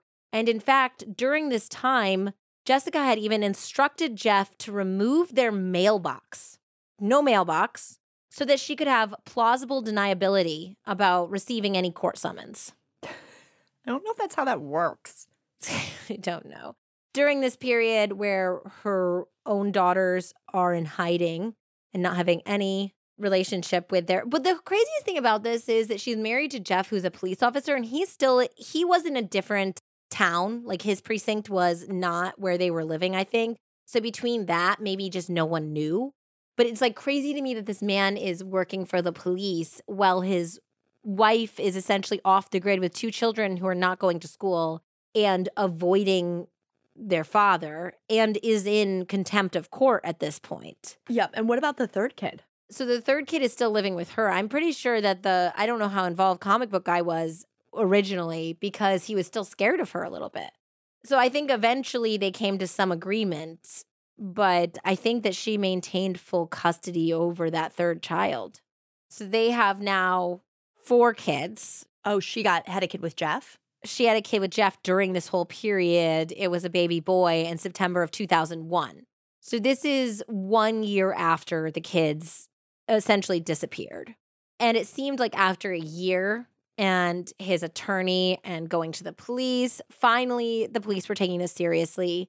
And they showed up on Jeff and Jessica McCord's door on December 18th, 2001. Wow.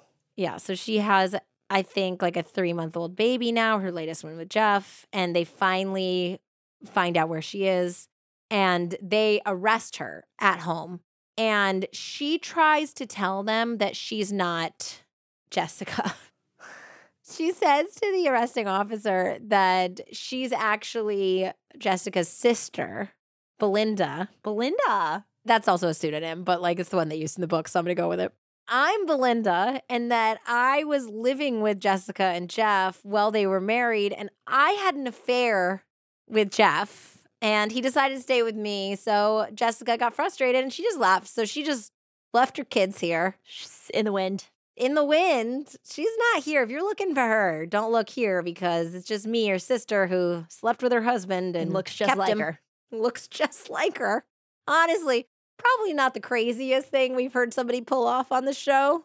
Looking at you, Audrey Marie Hilley. Yes, exactly. but the worst part of this was that she got her kids to lie and say, That's my aunt. That's not my mom, too. And then later she has the balls to say that it was her kid's idea. that she was like, "Oh, that wasn't me. It was my crazy kids just trying to protect me. They were the ones who decided to say, "Mommy, what if we just call you auntie then they won't know it's you?" I'm like, "Come on, ma'am." Scapegoating the kids is always a bad look. Bottom of the barrel. Bottom of the barrel is scraping it. Scraping bottom of the barrel behavior right there. So she was finally arrested and taken to jail. She's supposed to spend 10 days in jail, but obviously it's December 18th. So her lawyer appeals that she can maybe get out. She'll serve the rest of her time after the holiday, but let her be with her kids for Christmas. And the court says, we will consider that on one condition. Alan has to sign off on it. He's the one who's been affected by her decisions. And Why aren't the kids spending Christmas with him? I think that they were. So it would be just more like she has, remember, two additional children. So if he says that she can get out, then she can get out for a couple days and then go back in and, and serve the rest of her few days in jail. And because Alan's so magnanimous, he says yes. He says that the point was never to punish Jessica. It was to find his children, to make sure they were healthy and safe, and to spend time with them. It wasn't to punish his ex. And so he even lets her get out of prison so she can be with her children or most of her children on Christmas. And ah. that's just, it just shows you the infinite compassion he had. And the whole point is that everything she's doing is not for her children's best interest, it is to punish her ex. And even when he has every right to want to punish her, he doesn't.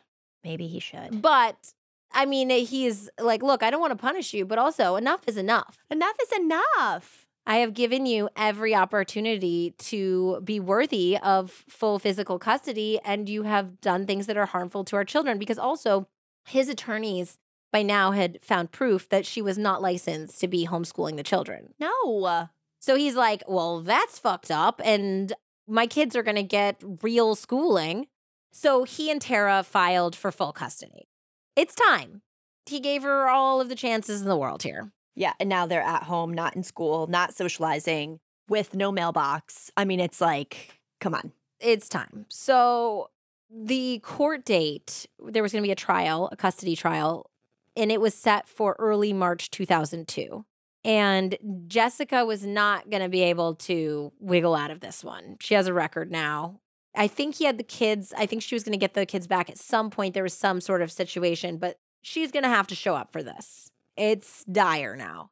But Jessica did not have any intention of ever going to court or ever having this custody case go to trial because she was going to let Alan take away her children over her dead body or really over his. Yeah. So we are fast forwarding in time a couple months to this just happened at Christmas. Now we are on the early morning hours of February 16th, 2002, which is when those chicken men saw the fire and the authorities found two bodies inside the trunk of the burning car. So, unbelievably, the way the fire had gone, it had burned so hot that it burned through this bolt that was keeping the license plate on the car. And the license plate had fallen in a way that it was still totally readable. Okay. Yeah. Cause it like burned it off. Yeah. Yeah, because it kind of like burned off the license plate and it fell in a way that it wasn't completely scorched. So they were able to s- track the plates and realize that this car had come from an Avis rental car center that was based out of, I think, Birmingham. The car had been rented by Alan Bates, and his family had been desperately looking for not only Alan and Terra, but also the children. Oh my God. Stop. Yes. Alan's parents had settled in Marietta, Georgia. So they had, I think, after their youngest son moved out, Yep. He had taken an engineering job in Marietta, and then they had decided to stay there afterwards during their retirement. So the plan was that Alan was supposed to fly into Alabama with Terra, and they were going to rent a car and then give a deposition. Well, Alan was, Terra didn't have to give anything. So Alan was going to give a deposition for the upcoming custody trial. So this was getting ready for the trial. And despite the acrimonious court battle ahead, Jessica had consented to, after he gave this deposition, to have Terra and Alan, or just Alan, we didn't, they didn't know, pick up the girls and then driving the girls to Marietta so that he could have a weekend with his family because they're still living in Maryland at this point. So they're like, why don't we then pick up the girls and take them to their grandparents for a long weekend because Birmingham was only two and a half hours from Marietta. So they knew that the deposition was supposed to end no later than five. Alan had said that they were planning on picking up the girls around six. And seeing as it only takes two and a half hours to make it, by 10 p.m., they were panicking. Yep. They could not get through to Terra's phone. They couldn't get through to Alan's phone. Last they heard, they were supposed to be leaving around six. They have no idea where they are. In desperation, they tried to call Jessica, which you can imagine that there's no love lost between Alan's parents and Jessica in this situation, but she's also not answering. So then they tried to call the Hoover, Alabama Police Department because Hoover is the town where Jessica and Jeff lived. And that's different from where Jeff worked. And of course, they're adults, but they say, look, there were supposed to be two little girls with them as well. We can't get a hold of the other parent. We don't know what's going on. This is a very contentious situation that they're in right now. Please do something, help us. And so the police department ended up filing what's called an overdue motorist report, saying essentially be on the lookout for what they might be driving. Although, of course, they didn't know the license plate or anything because it's a rental car. Yeah. But can't you also track that down? Like you can call rental car mm-hmm. companies, but I guess they wouldn't do that much. That's like an Andie move. right away. That's well, so th- you know what's so funny is that this guy's like Andie. He's an engineer. He knew that they had rented from Avis for whatever reason. And so he actually called early the next morning when it had been all night and they hadn't heard from anyone and the police department wasn't getting back to them. And I don't even know if he had called every rental car company in the airport because that would have been an Andie move too. And I, he might have done that. It's thorough. Yes, but eventually he did get to the Avis counter who had rented a car to Alan Bates. And he is essentially trying to say, like, do you have a GPS on board? Were they using it? Can you track like where they're going? Can you tell me where they are? And they're like, sir, sir, sir, sir, sir, uh, I'm really sorry, but we can't answer any of your questions. We need you to talk to the Georgia Bureau of Investigation. Whoa, already? Yeah, already because they found that car at what 3:30 in the morning, I believe. Whoa. And why Georgia? If it was it in Georgia? It was in Georgia. It was in Rutledge, Georgia. He said he knew at that point. He was like, it's something bad. There's no hoping to know anything, but it was like, was it a bad traffic accident? Well, what was it? And of course, now he's wondering, were the kids with them? Yes. What happened? Of course, like this, your brain is going a mile a minute. Well, sadly for the Bates and Clue families, it was indeed Alan and Terra who were in the trunk of the car. But the children were physically unharmed and not with them. They were with Jessica and her mother, which we're going to talk about in a little bit, where they were at the time. So Alan's father was able to recognize what was left of Alan's watch, and dental records did later confirm that was indeed Alan and Terra. There was absolutely no question of what had happened to this wonderful couple because I mean, obviously they're in the trunk of a car. They didn't do that to themselves, but they had both been shot multiple times before being. What? There was, I think, something like four bullet holes in both Alan and Terra. Oh my God. So they had been killed and then dumped in the trunk of a car that was later set on fire. They were able to find a single nine millimeter slug that was recovered from Alan's wrist. And of course, there was no question to who the number one suspect would be No, of course. Jessica, and then, of course, her police officer husband, Jeff Kelly McCord. Like it's just so crystal clear. Like it's egregious that you would think that you would get away with it. Well, Jessica even says later that she didn't answer the phone right away when Alan's parents were trying to call her because she was on a date with her husband. And then she said she tried to call them back the next day and she was like, I couldn't even talk to them because they're like, What did you do? What did you do to him? And she was like, They were just hurling abuse at me. So they were just not in a place where I could talk to them. Of course. If something happened to their son, you're going to be their number one suspect.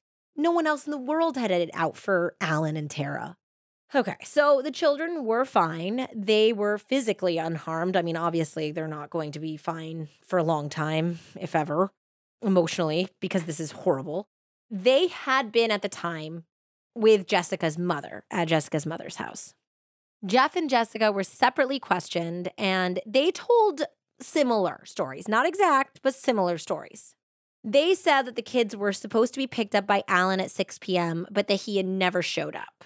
They don't know what happened to him. They said they tried to call him, he didn't answer. Because Jeff and Jessica had post Valentine's Day plans, it was the 15th, and Jeff had been working for Valentine's Day, they had dropped off the girls at the mother's house and just gone about their night. They said that they went to the movies, and Jeff did have the movie stubs. Of course he did. He's a cop. Yes. And you know what the other cops said? The other cops who were investigating said that it was touch bullshit because he produced two like perfectly fresh, maintained stubs. Not ripped. yeah. They were like, also, anyone who goes to the movies, you get them ripped and then you like put them in your pocket or you throw them in your purse and they get a little dirty or bent. Nobody is like putting them under like, you know, in a laminated case like it's a baseball card or a Magic the Gathering card as a callback. Well, she probably had a lot of those uh, trading card the sleeves. sleeves The sleeves is what they call them. Yeah. readily available. yeah. She just plucked one of her sleeves out for those stubs. So they were like, it's already sus that these, like, you have these perfect, immaculate stubs. So they said that they also, this story, they snuck into Lord of the Rings, didn't really like it. And then they snuck into Black Hawk Down and they didn't really like that either. So then they just left. That is in case somebody asked them what the movie's about because then they say, "Well, I don't know, I didn't really see that much of it because we ended up leaving." So it's like this, this like they're trying to think of everything. Like, well, if they asked me about the end of Lord of the Rings, I could just say we missed it because we were in the beginning of Black Hawk Down. Yeah, did he and then the we just left that one. so they said that after that they went to a strip club at some point, and Jessica said she had never been to one before. She wanted to try it out it wasn't really for her. She said it wasn't really to my taste. So then we left, and that they had spent some time walking along the river, watching the sunrise, and then decided to hit up the Home Depot bright and early when it opened because they were doing a home remodeling project. it's like, I don't know about all of you guys. That's great if, like, when your four children are with somebody else, that you want to stay up all night, like old time's sake, and watch the sunrise. But when with I'm alone with my husband and I don't have to wake up with kids, I'm like, okay, we're in bed before midnight and we're getting eight hours, and that is what is happening. 100%. Eight hours of sleep. Are you kidding me? I'm not staying up. I got 11 last night. Really? Yeah. God. I was up till 8.30 this morning. Oh my God, that's incredible. So yeah, I'm not like like on the riverside watching the sunrise when I have four children. Don't forget the cherry on top, though, Home Depot. And hitting up the Home Depot. Not even going to bed. Going straight to the Home Depot. And what did they buy there? they needed some stuff. Let's say they were doing a home repair project, which we're going to get to. I don't know if they bought something associated with that, and that's what they were kind of Yeah, covering. trying to say. We were there buying some wallpaper and some bleach and some some things that you would probably cover up a murder with. Maybe. just maybe, but also just, you know, a romantic trip. Okay, so where their stories deviate is that Jeff had said that the girls were supposed to be picked up at their house at 6 p.m. and that they ended up dropping the girls off at Jess's mother's house at 6:45 p.m. and then going on their date. Whereas Jessica said that they dropped off the girls at the, her mother's at 5:30 p.m. because Alan was going to pick up the girls at her mother's because she didn't want Alan coming to her house. She didn't like him knowing where she lived and she didn't want him to set foot in her house. So she was using her mom as the place to pick up. So those are two very different time frames and stories. I mean, that is, we're talking about an hour and 15 minutes difference, which makes a big difference. And also a whole different location. Yeah, exactly. I think that's the bigger thing. I feel like that would be something that she would talk with Jeff about. Yeah, so that was really strange that he couldn't keep that straight. Also, the daycare provider had dropped off the girls actually at Jessica's mom's house around 4 p.m. So they're both lying. Both of these stories are false. Those girls were never at home, and they were never, from the time they went to daycare in the morning, in Jeff and Jessica's care until the very next day. So you actually have 24 hours to cover up. Yes. yeah. Well, they don't have totally 24 hours because both Jessica and Alan did show up for depositions that day. So we do know that Alan and Terra were alive after his deposition because it seems like they had finished the deposition, then gone out to eat. And Terra's father actually talked about how some people came forward later to say that they were witnesses to Terra and Alan getting some food together after the deposition and how happy they seemed. Okay. And that it actually made him feel sad, but also happy that her last day on earth was joyous and that the two of them had had this wonderful time together. So there were people that saw them alive at some point. So during this interview, Jessica refused to let them search her house. And so they had to obtain some warrants. And while they were doing so, the police decided to keep a covert eye on the house just to see if anything's getting moved out or there's any nefarious activity over there. And they did see at one point Jessica's stepfather leave the home in a van after putting something in it. And then they said it was very strange because he seemed to like drive all over Birmingham, either trying to shake them or looking for something, but it didn't seem like he had a fixed location. And then eventually he did stop and he tried to dump a stripped down couch in a dumpster. Huh. So immediately, of course, they jumped out and said, What are you doing? And this couch had been like all of the cushions had been removed. And he said, I don't know. Jess just told me to come dump this couch. They're redoing their house and she wanted me to get rid of it. They thought that was uh, pretty interesting timing, of course. Unfortunately, because whoever had stripped this couch whatever they were trying to get rid of wasn't necessarily the couch, it seems like, because they did not lift any forensic evidence or blood or anything from this couch, but they knew it had something to do with it, clearly. Yeah, well, if it's already stripped down, I would hope that whoever stripped it down stripped it down right before handing it off to the stepdad. do at least one criminal thing right, you assholes. you crooked cop. yeah. But they knew now that it probably had something to do with wherever this couch came from. So they did interview the girls who were almost 12 and almost 10 at this point. Uh... So they were asked if, because they had been home at this point, if there was anything different between when they left that morning to go to daycare or aftercare or whatever. I don't know what daycare for a 12, 10 year old, I guess aftercare or before care because they're going to school. Are they though? I think at this point they were going to school. Yeah. If there was anything different between when they left and when they came home. And they said that there was something different. In the den, their mother was completely redoing it. They said that she had gotten rid of a couch and she had gotten rid of a rug and they had a different color wall or something. So they're like, they need to get inside that house and get inside that den. So they did get a search warrant for that. And that was on Monday, February 18th and they knew exactly where they were going at that point. So, this, yeah, this is moving fast. So, when they get into the den, they see that obviously somebody had done some shoddy wallpaper work on one wall. It looks like it had been put up by an amateur. Tough crowd. Although, just like the kids said, the carpet had been removed and it looked like there was a space where a couch had once been, but it was no longer there. So they rip the wallpaper down and they find out that there is a bullet that has gone through to the garage on the other side of the wall. And when they trace the trajectory, they figure out and they find that the bullet has gone through the wall and is just like peeking through the sheetrock on the other side of the wall.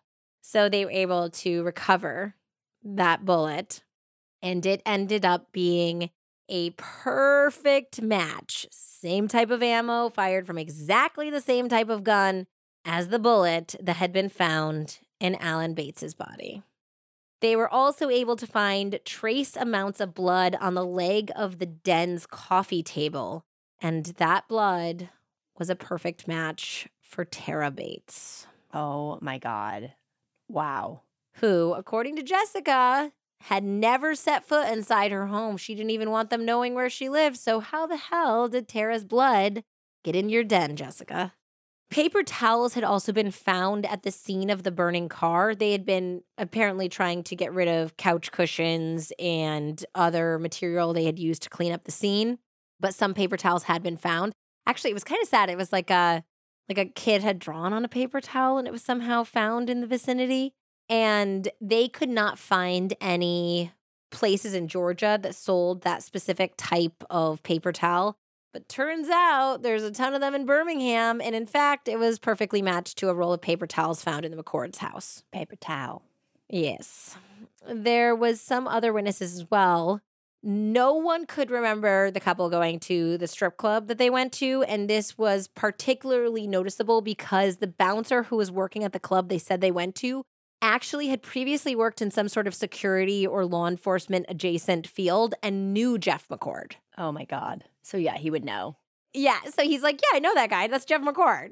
And apparently he didn't know that that guy was bouncing at the club because he, I think they would have figured out a different type of alibi.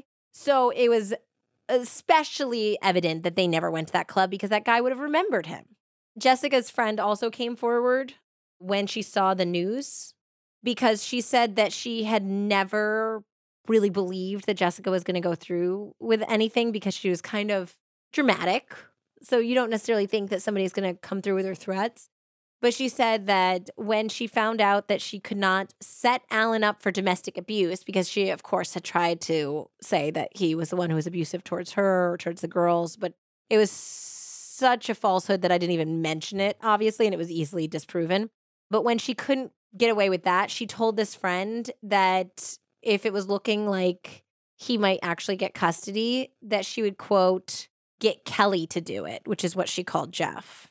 So after this friend heard about the murders, she called Jessica to say, Oh my God, did you hear? Jessica's like, Yeah, I know. Of course I know. And she said, Well, tell me that you didn't have anything to do with it. And she said, Jessica didn't say anything, but she said, You better keep your mouth shut about our conversation, our previous conversation. Nope.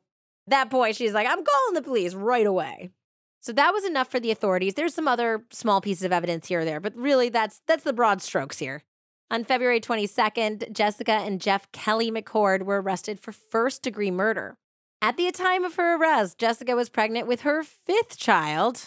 Oh my God, no. That was another one where she was like, Well, you can't take me, or you have to be gentle with me, or I get special treatment because I'm pregnant. And they're like, Yeah, sure, bitch. And she's like, No, I really am. And she was. Despite her best efforts to get out on bond, the court refused bail, and Jessica was in jail when she gave birth to that child. The baby was given to and raised by an unidentified family member. Okay. So, leading up to the trial, the DA decided to separate the two cases. They didn't want Jeff and Jessica being tried together. And they also offered Jeff a deal to turn on Jessica. Wow. They said no deal was ever offered to Jessica. They knew that she was the mastermind, the instigator. Without Jessica, it is highly unlikely that Jeff would have killed anyone. I know. It's so sad. But he also has kind of like it's kind of like a doctor. It's, you have a kind of a stronger responsibility for the sanctity of life and protecting it. I know. When you're a police officer, so it's almost worse. But they said they they felt like Jeff at least had some respect for authority and he might be willing to make a deal with them, but he refused to turn on Jessica at that point.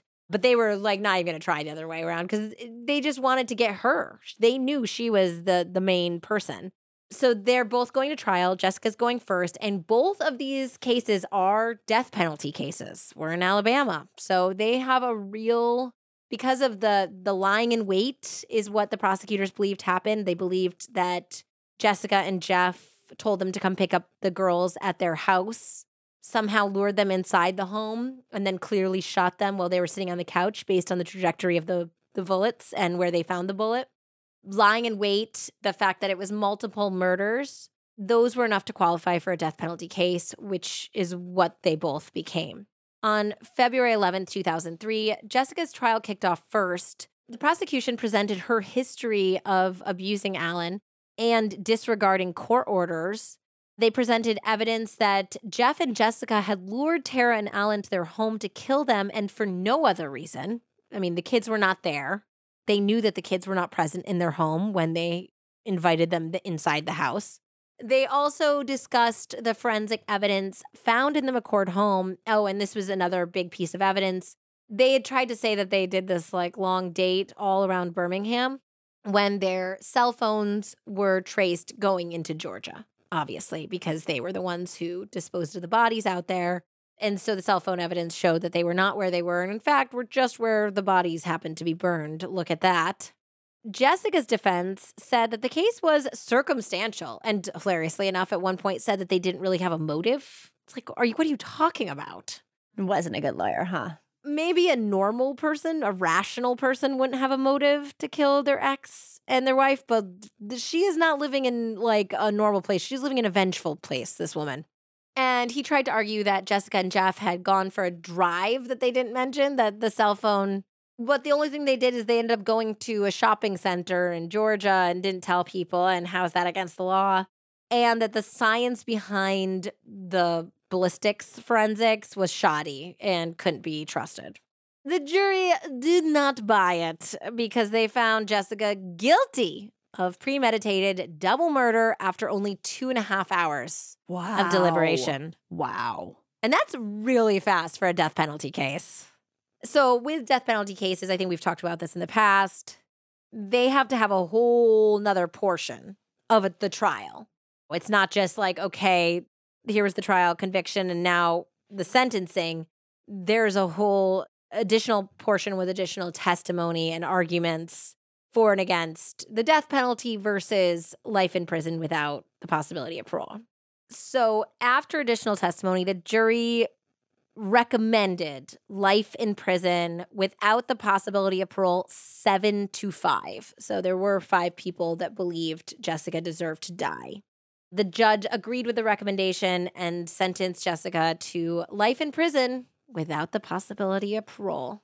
Thank goodness. So she was LWOPed. Well, after Jessica's conviction, the DA went to Jeff and said, Sure, you don't want to think about making a deal? Wait, they can do that after her conviction?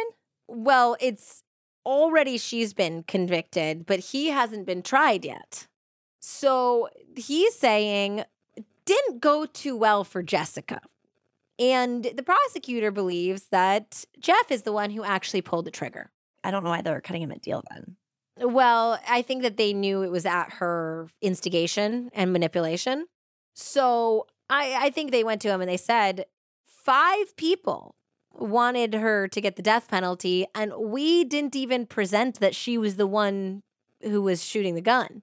And your next cop who should be protecting citizens. And we're pretty sure you're the one who actually fired the gun. And we have some forensics that can show that. So, what do you think your chances are of not getting the death penalty? And he said, probably not so great. I'll make a deal. Oh, wow. Okay. I'm sure that also Jessica's going to appeal and Jeff's testimony will help in the appeals process as well.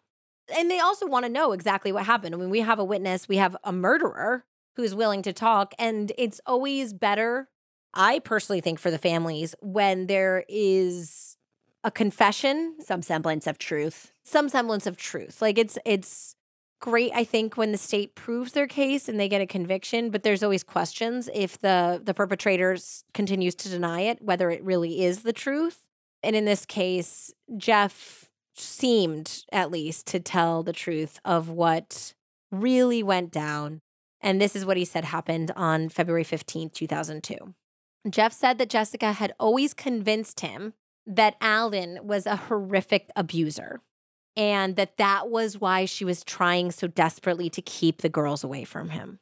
So, in his mind, when she was doing all this stuff and taking down the mailbox and everything, he was helping shield her and her children from somebody. So, that plays into also him as a police officer and a protector. So, she convinced him that her lawyer believed and said that Alan was likely going to win full custody. Now, her attorney says that's not true at all he never said that to her. In fact, he still thought, despite everything that had happened, that they still had a good case because he had never had full custody of the girls and he had had very little visitation and then just one summer. And so he thought that there was still a possibility if Jessica promised to turn around her not participating in the court system situation, that she could still end up with majority physical custody.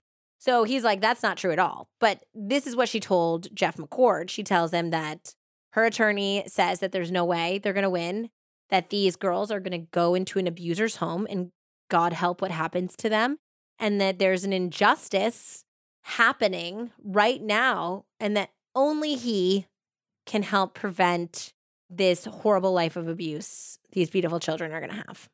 And he said that he believed her. It's only since her trial and all of this evidence has come out that he started not believing her. He was overwhelmed by it. He said no a number of times. And then eventually he said he was worn down and he said that he would do it if Jessica came up with a feasible plan. So Jessica came up with a plan that they would lure Alan to their home, saying that he could take the girls and that they would kill him in their home and that they would take the car or the body somewhere and dispose of it in some way. And I think it was Jessica's idea to burn it. And then they would try to make it look like he must have been carjacked or waylaid on the way and that they never even saw him because they had an airtight alibi. oh my God. Oh my God. They did not plan for Terra to be with Alan. Terra was not the intended victim of this.